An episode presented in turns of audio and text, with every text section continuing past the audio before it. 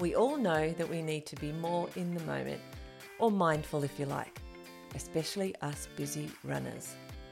Welcome to the Mindful Moment series, where I'll be sharing one simple tip each week that you can implement in your life immediately. If you use just one or two of these tips each day, science tells us that you'll be less stressed and happier. And who doesn't want that? So come on, what have you got to lose?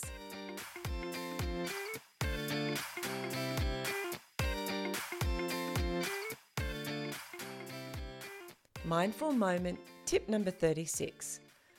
Take a long, deep breath and notice the air as it moves in and out of your lungs. This life giving air that we all take for granted.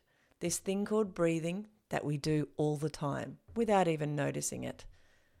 Do yourself a favor and today, a few times, take note. Really be present as your body breathes in and out. It really takes no time at all and gives you an opportunity to really be present and in the moment in your busy life.